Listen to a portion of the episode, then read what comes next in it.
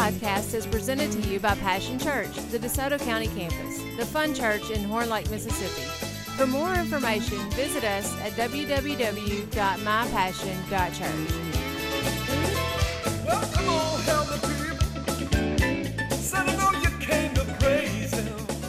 Has anybody in here ever sinned and then beat yourself up for the next three weeks about it? Even though you confessed it and you repented of it, you, you, you said you put it under the blood, but you just continue to, woe is me, I'm so low, I'm so awful, and you beat yourself up. Well, you're in the right place today because we're going to talk about that. Last week we talked about how to treat one another, and one of the things we talked about was giving each other forgiveness. Today we're going to talk about how to receive forgiveness from the Lord. Because it's hard to give something that you don't know about, know about yourself, isn't it? Lord, please open our eyes. Let these words fall in good soil in their hearts. Give them ears to hear and minds to be transformed today by your word. And help me be a, an able speaker and messenger of this good news. I pray in Jesus' name. Amen. Well, if you do that, I'd like to remind you of a couple of scriptures. If that's you, you beat yourself up after you sin, and even after you've repented. Psalms 103 12 says that God has removed our sins as far as the east is from the west. Is that a long ways? Well, how long will you go to bring your sins back? That's what we do, isn't it? He's thrown them as far as the east is to the west, and there we go after him. The prophet Micah in chapter 7, verse 19 says, Once again you will have compassion on us.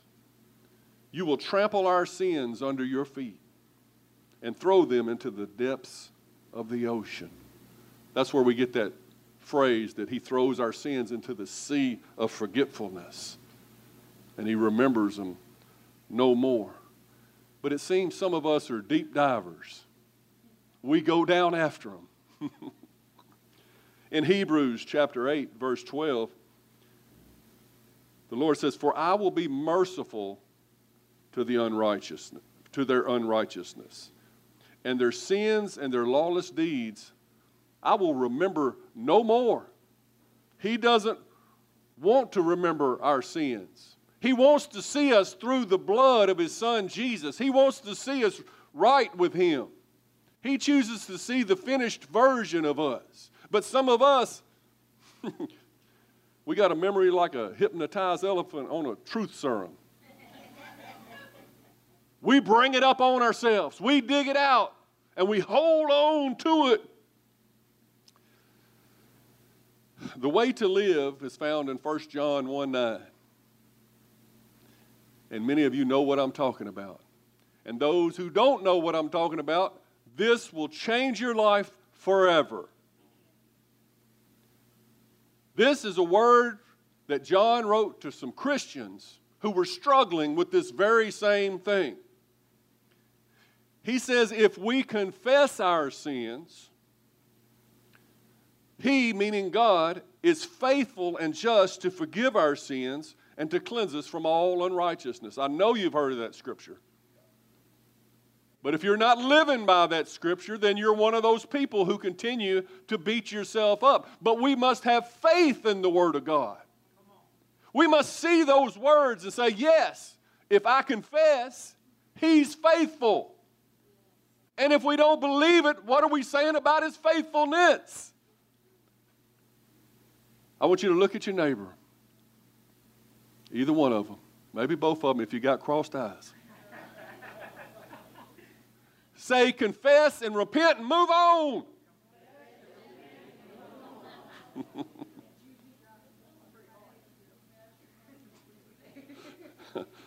First John is not a license to sin, but a trusted friend. It's the way God gave us to do things. Yes, we should repent when we do wrong. I know positionally we're already forgiven. When Jesus said it is finished, it was finished. Sin was dealt with. But for the relation's sake, for our relation with Jesus, we don't just want to walk around treating him bad without saying, I'm sorry. And we don't want to walk around beating ourselves up. So we confess and we repent. But we got to move on. Say, move on. Don't you want to live in God's grace? Amen. I do. Because condemnation has been my struggle since I've been saved. I came from a place where you used to have to confess your sins to a priest, and he used to tell you what you had to do to be forgiven. And it just built in me this, this heaviness, this condemnation that I have struggled with even for many years as a saved, born again Christian.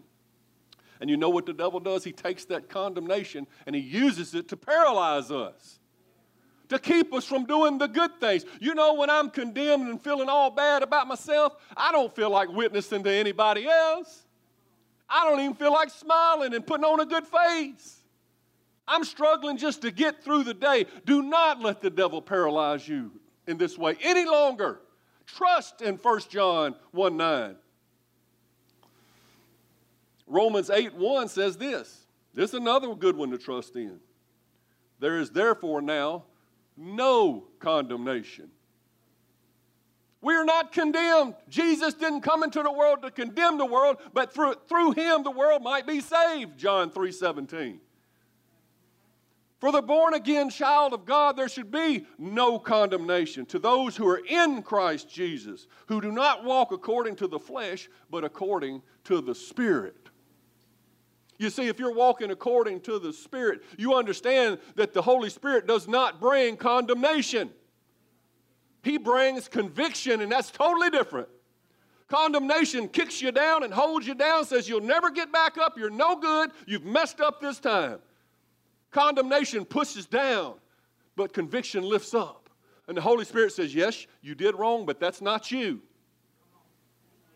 That's not what you know to do. And God will lift you up. Conviction of the Holy Spirit lifts us up. The devil is the accuser of the brethren. We've got to be careful what voices we are listening to. And guilt is only good if it leads to repentance. Let's turn to John chapter 4. I'm going to begin in the, the fourth verse. This is the story of a Samaritan woman that came to the well. I speak of her often, I know, but there's so much to be learned.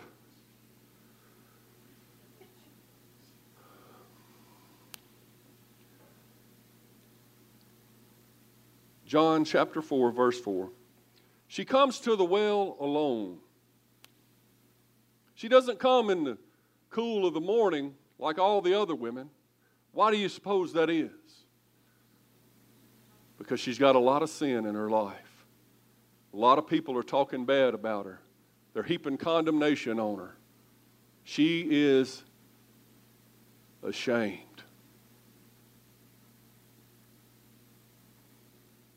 In verse 4, it says that Jesus had to go through Samaria on his way. Eventually, he came to the Samaritan village of Sychar near the field that Jacob gave to his son Joseph. Jacob's well was there, and Jesus, tired from the long walk, sat wearily beside the well about noontime. Soon a Samaritan woman came to draw water, and Jesus said to her, Please give me a drink. He was alone at the time because his disciples had gone into the village to buy some food.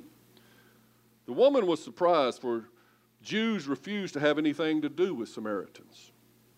She said to Jesus, You are a Jew, and I'm a Samaritan woman. Why are you asking me for a drink? And Jesus replied, If you only knew, if you only knew the gift God has for you and who you were speaking to. See, that's what we need to get a hold of. Who we're dealing with. If you only knew. He said, You would ask me, and I would give you some living water. But, sir, you don't have a rope or a bucket, she said, and this, this well is very deep. She's, she's kind of feisty, she's combative. Because anything anybody has ever said to her in the last few years have been pointing out her flaws or condemning her. And she's built this hard shell around her heart that she don't want anybody to get into. Where would you get this living water? She retorts. Besides, who do you think you are?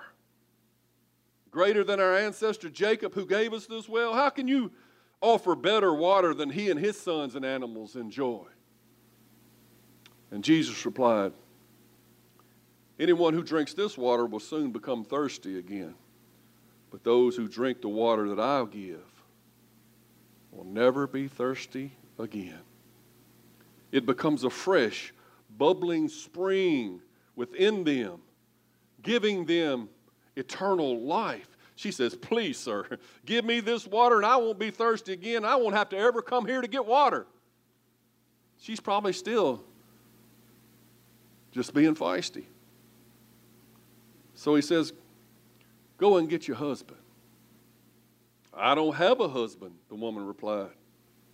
Jesus said, You're right. You don't have a husband, for you've had five husbands. And you aren't even married to the man you're living with now. You certainly spoke the truth. Sir, now that she's changed her attitude a little bit, Sir, the woman said, you must be a prophet. So tell me, why is it that you Jews insist that Jerusalem is the only place to worship, while we Samaritans claim it is here on Mount Gerizim, where our ancestors worshiped? Jesus replied, Believe me, dear woman, the time is coming will no longer matter whether you worship the Father on this mountain or in Jerusalem.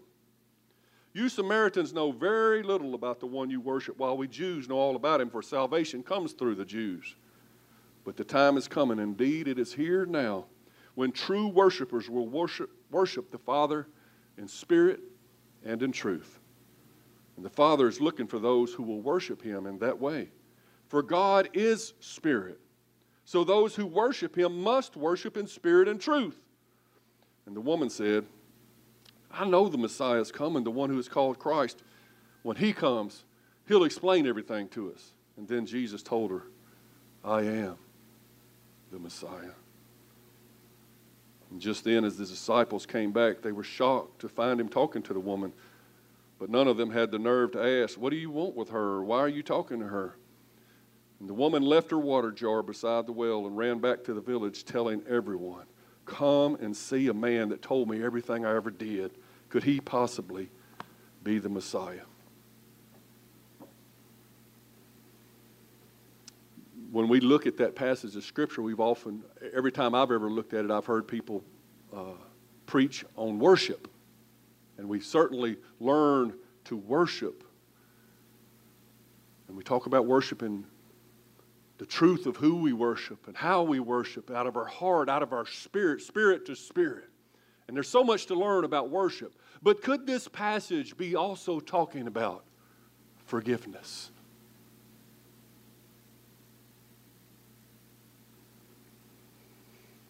Jesus was probably the only one who had spoken to her with kindness in a long, long time.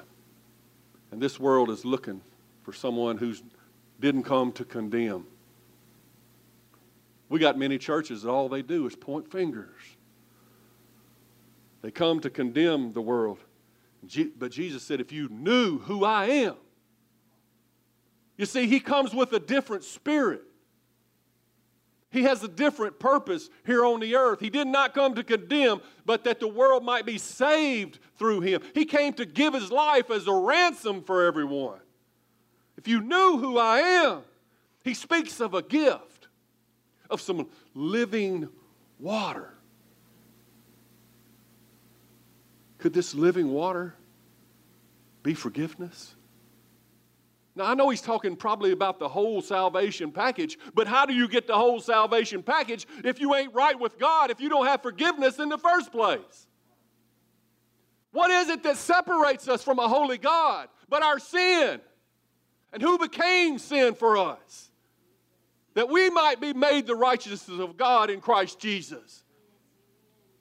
So that He may offer living water, He may offer forgiveness. Man, I was seeing these things this morning as I was reading the scripture. It was a revelation. She said, you, you don't have a bucket or a rope, and this well is very deep. And, and maybe she was saying, My sin is so deep. You can't get to it. You can't get to this heart because it's too deep for you. You don't have anything to draw it out with. He said, When you drink of that well, you will begin to, you will be thirsty again, but my water is fresh. My water is life giving. It brings eternal life, a right standing with God. He's talking about a different water.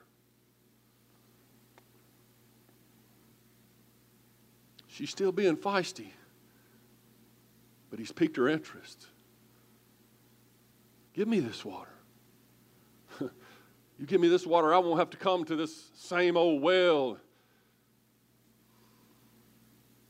I won't have to sacrifice another animal for a moment of forgiveness and then sin again and go do it again. I won't have to continue day in and day out to come draw this bucket out of this deep natural well. Yeah, I want some living water. I want to be forgiven once and for all. And Jesus, He addresses her sin. And He knows things that she didn't know He knew because He knows it all. And that's the amazing thing. He knows it all, and He loves us anyway. He says, I am the Messiah, the one that you're looking for. I am He.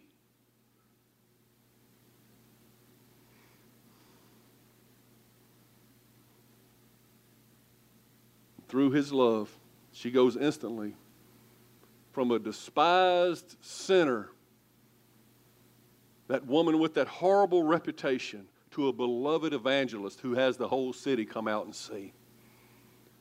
She begins to see herself differently. She receives living water, fresh water, fresh forgiveness, and she goes to tell everybody that you can have it too. Come and see a man. Have you ever told anybody, come and see what this living water that I have, where it came from? Have you pointed people to Jesus, to the wellspring of living water?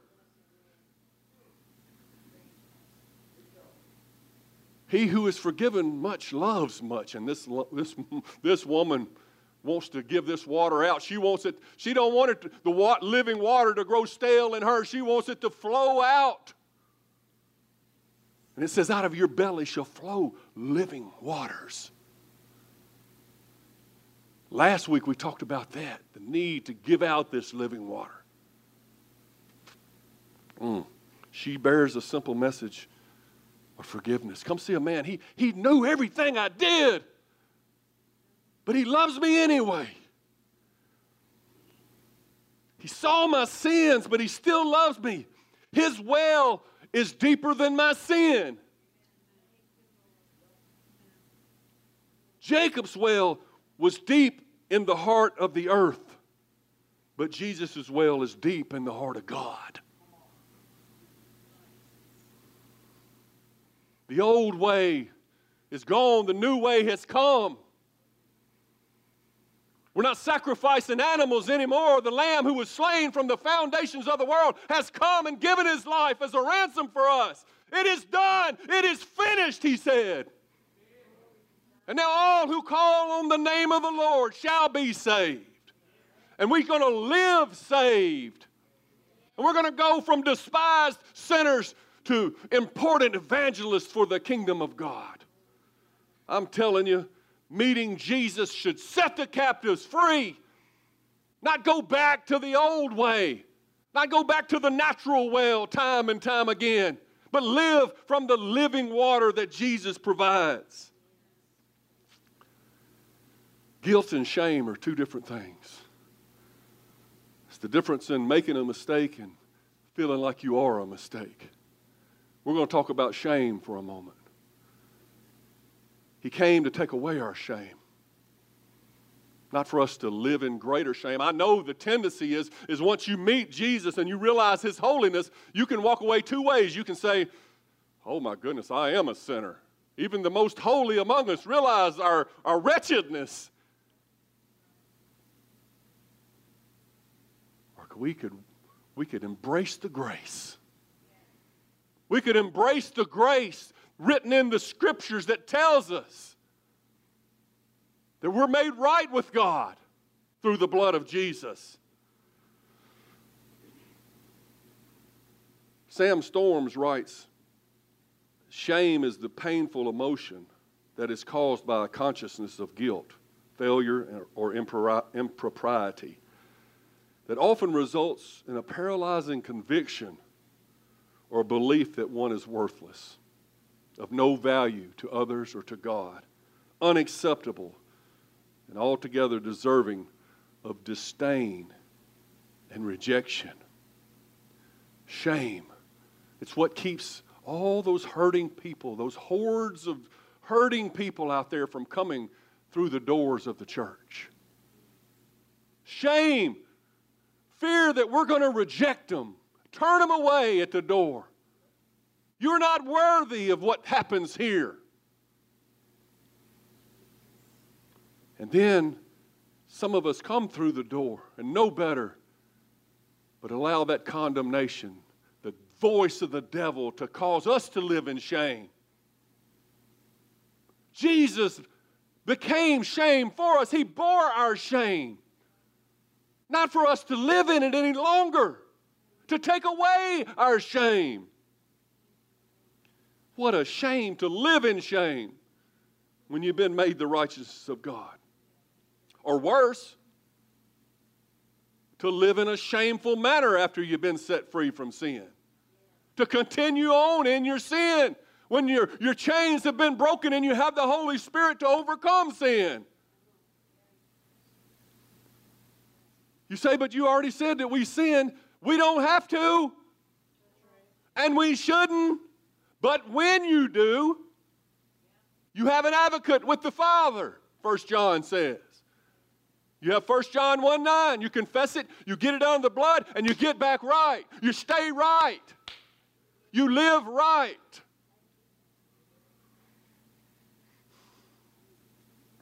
Adam and Eve felt no shame in the garden until they sinned. Then what did they do? Oh, they realized they were naked. They had been naked they weren't even ashamed. No clothes on. They didn't have any consciousness of good and evil until they ate of that tree. And their eyes were opened. Then they want to hide and try to cover themselves with a fig leaf. Want to cover themselves with something natural. And it doesn't work. They sought to hide from God, and anybody in here should know if they've read Psalms 139, you can't hide from God. He sees you wherever you are, He's there before you get there. Are you a hider? Do you sin and then you hide for a, a period? Oh, how many people I've seen come here and receive forgiveness and be so grateful. But the first time they fall, they don't come back to church. We have to go find them. Where'd you go, brother? Well, I messed this up, man. And so they run from God. Our human pride wants to hide our shame. We don't want people to know our shame. But shame only grows in the dark If you're going to hide, hide yourself in the Lord. The light of His glory evaporates shame like the sun evaporates the dew in the early morning. Walk into the light and let it cover your darkness.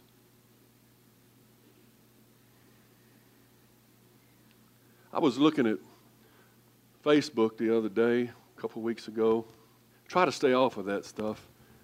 But I, you know, do ads and stuff, and every now and then I'll get on it for my personal enjoyment or whatever and look at stuff. And, and I've got good friends on Facebook. I don't, I don't allow nobody to put some nasty stuff on my stuff typically. If they do, I unfriend them or unfollow them or whatever. But you know Facebook. Sometimes they're going to throw a video or something out on your feed that you didn't ask for. In a moment of weakness, something tempted my eyes and I clicked on it. Right away, I, I knew it was wrong. My heart started beating, the conviction of the Holy Spirit. I said, What do I do? I'm not going to say I didn't look. I sinned.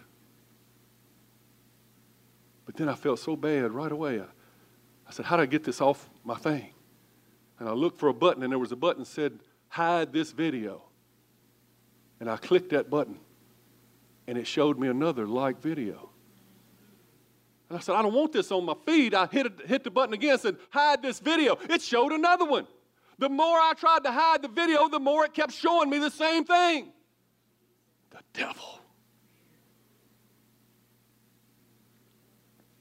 I was so upset. I said, I can't have these things on my, my feed. I, I, am, I ain't looking at Facebook no more. I, I, I, my tendency, I wanted to hide. I wanted to say, I'm not telling anybody about this. But my wife came home. I said, Angie, I got, I got to confess to you. Look, I looked at something I shouldn't have looked at on Facebook, and now it's attacking me. I don't know what to do. Now, my wife, she is ultra forgiving. She didn't condemn me, she helped me. She said, I'll take care of your Facebook. I'll get on there, I'll clean it up for you. You won't see that no more. And I said, Will you be my accountability partner so that doesn't happen again? And I, and I will let you know if it does happen again. And so you can help me with this. She said, I will. And so we, what did we do? We brought it into the light so it doesn't grow. The devil wants you out there by yourself, vulnerable, hiding in the darkness, so that he can pick you off, so that he can continue to throw these things at you. Mm-mm. I confessed to, to my God. I repented. I confessed to my wife. I repented. And I confess to you right now, the whole church, I, I repent. But I, I tell you because maybe it'll help you see that we all deal with the same things. And God wants to bring it into the light. God didn't ignore Adam and Eve's sin, it came with a horrible price. The wages of sin is death. But God paid that price for us. He was the one that, to die our death. And what did he do for Adam and Eve until the meantime, until he could get Jesus into the world?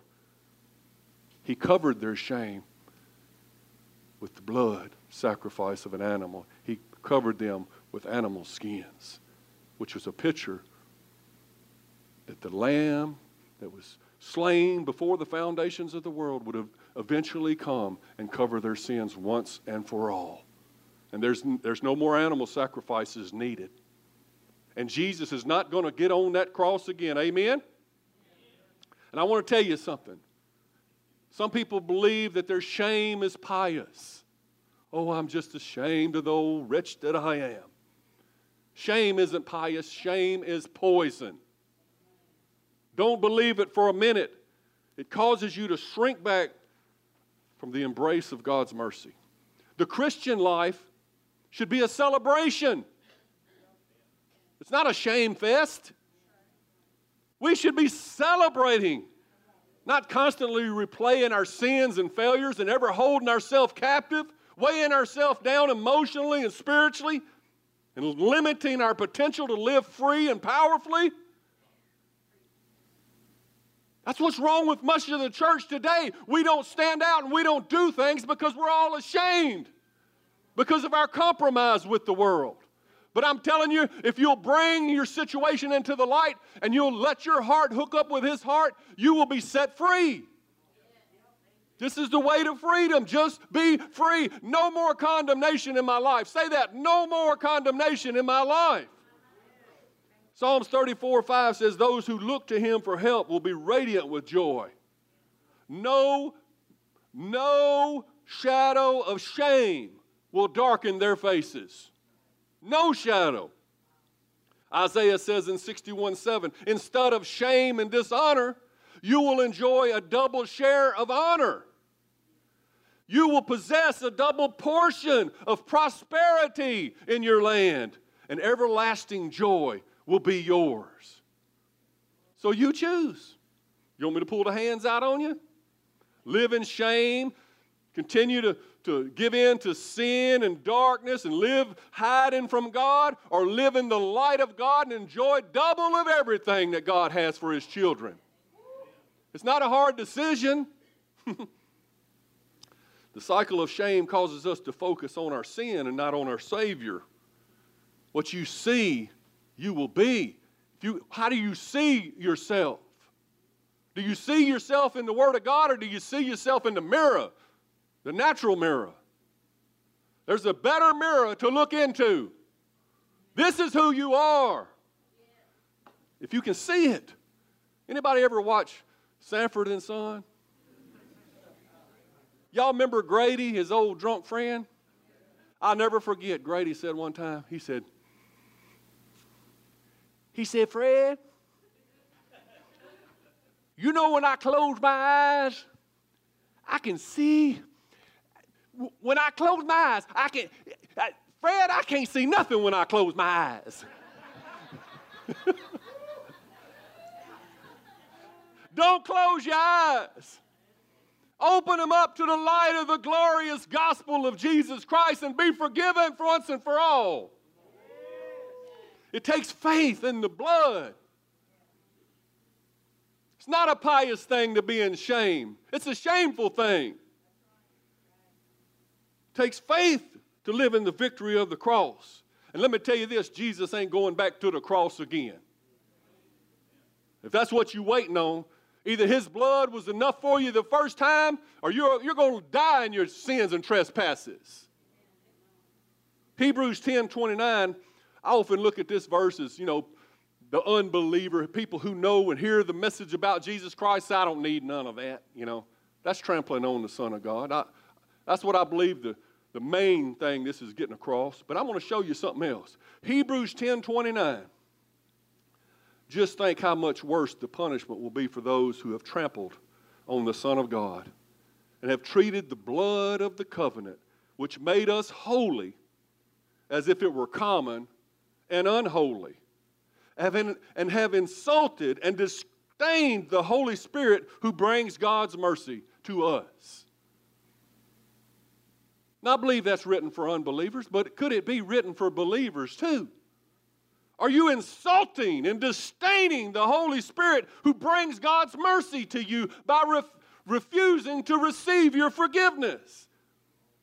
Trampling on the blood of Jesus like it's an unholy thing, like it didn't do what it said it was going to do. I want you to see that it's not pious to live in shame and to live in condemnation and to belittle yourself. It's a shame. See yourselves in the Word of God and be who He called you to be.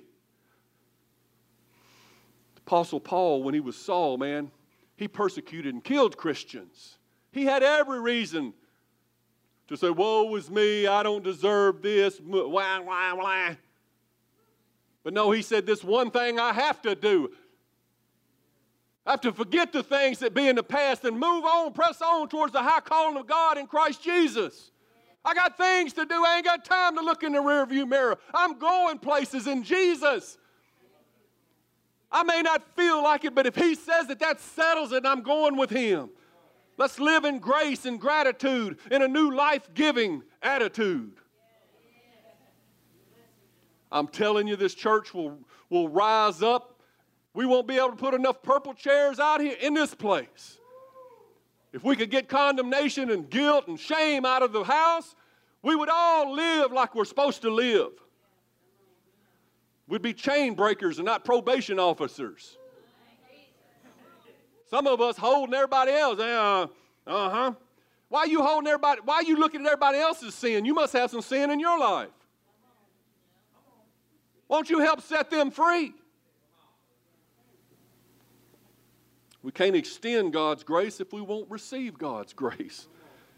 Accepting forgiveness helps us give forgiveness. 1 John 2 28 says, And now, dear children, remain in fellowship with Christ so that when he returns, you will be full of courage and not shrink back from him in shame. John Piper said this, and I think he got it right. We're going to close. For all the evil and deceitful judgment and criticism that others may use to heap on us a shame that is not ours to bear, and for all the distress and spiritual warfare it brings, the promise stands sure that they will not succeed in the end. All the children of God will be vindicated. The truth will be made known, and no one who banks his hopes on the promises of God will be put to shame. No one. You hold on to the Word of God. Don't let the devil define you. Don't let the world define you. That woman left that well, and Jesus had to find a new reality in her life. And that is your reality. You're a soul winner. Chain breaking, setting free, life giving, living water flowing from your belly. Whoever believes on him will not be put to shame. Romans 10 11. Say this out loud. Stand to your feet. Say, Jesus took my shame. He became my sin and gave me a full pardon. Say, Jesus took my shame. He became my sin and gave me a full pardon. Written in his own blood that I might be free. In Jesus' name. Amen. You can be seated. If you're here today and you say, I don't know this Jesus, I feel like I'm, I'm a sinner and I've never received forgiveness. Well, you're just one heartfelt prayer away from being saved and brought into the family of God. You must simply say, Jesus, I confess and I repent. Repent just doesn't mean some big biblical word. It just means I've been going this way and I don't want to go that way no more. I want to go towards you. I want to go with you.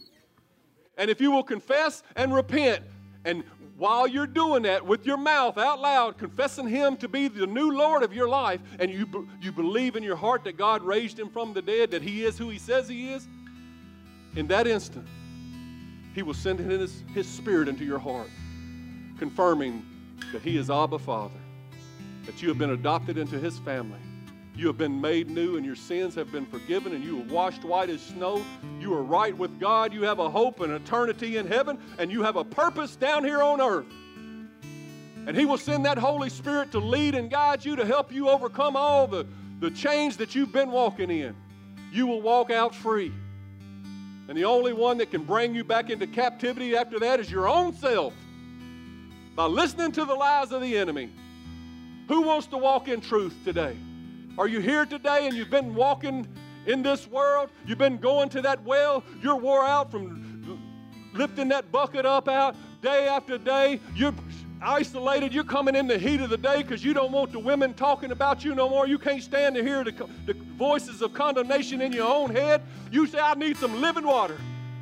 If you're here today and you need that living water, let me pray with you. Come on, let me pray with you. Stand to your feet right now, wherever you are. Praise God. Anybody else? I love brave people. If you're brave enough to stand here in front, front of these people who love you, you'll be able to stand in the world after this. You'll be able to stand for Jesus. Pray with me like this Say, God, I believe that Jesus is your son, that he died on my cross to forgive my sins. Jesus, be the Lord of my life. Fill me with your Holy Spirit and lead and guide me into a life of freedom. In Jesus' name I pray. Amen. Amen. You can be seated. God bless you. Give a round of applause. And I'm telling the rest of you that are saved and know it, and this don't don't not be changed by this message today. Begin to see the, the path to forgiveness and the path to freedom differently. 1 John 1 9, memorize it, use it, and it will begin. Pretty soon you won't say, I'm not hardly using it at all. Because it, it will set you free. When you see and experience the mercy and the grace of God, the, the less you want to sin. It is your path to a better life. And, and one other thing the Holy Spirit. If you're here today and you're saved, you continue to make room to be filled with the Holy Spirit. Sometimes we take back some of our heart and we say, uh, I'm holding on to this again. Nope, nope. Stand before God, an open vessel. Fill me, Holy Spirit. Fill me. I don't want to take back anything from you. You have control. And I pray over this congregation right now. Holy Spirit, you are in control. Thank you. I pray in Jesus' name. Amen.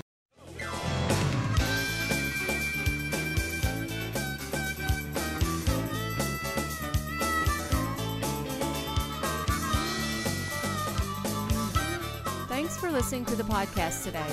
We hope you enjoyed it and that it inspires you to live out God's Word. For more information, visit us at www.mypassion.church.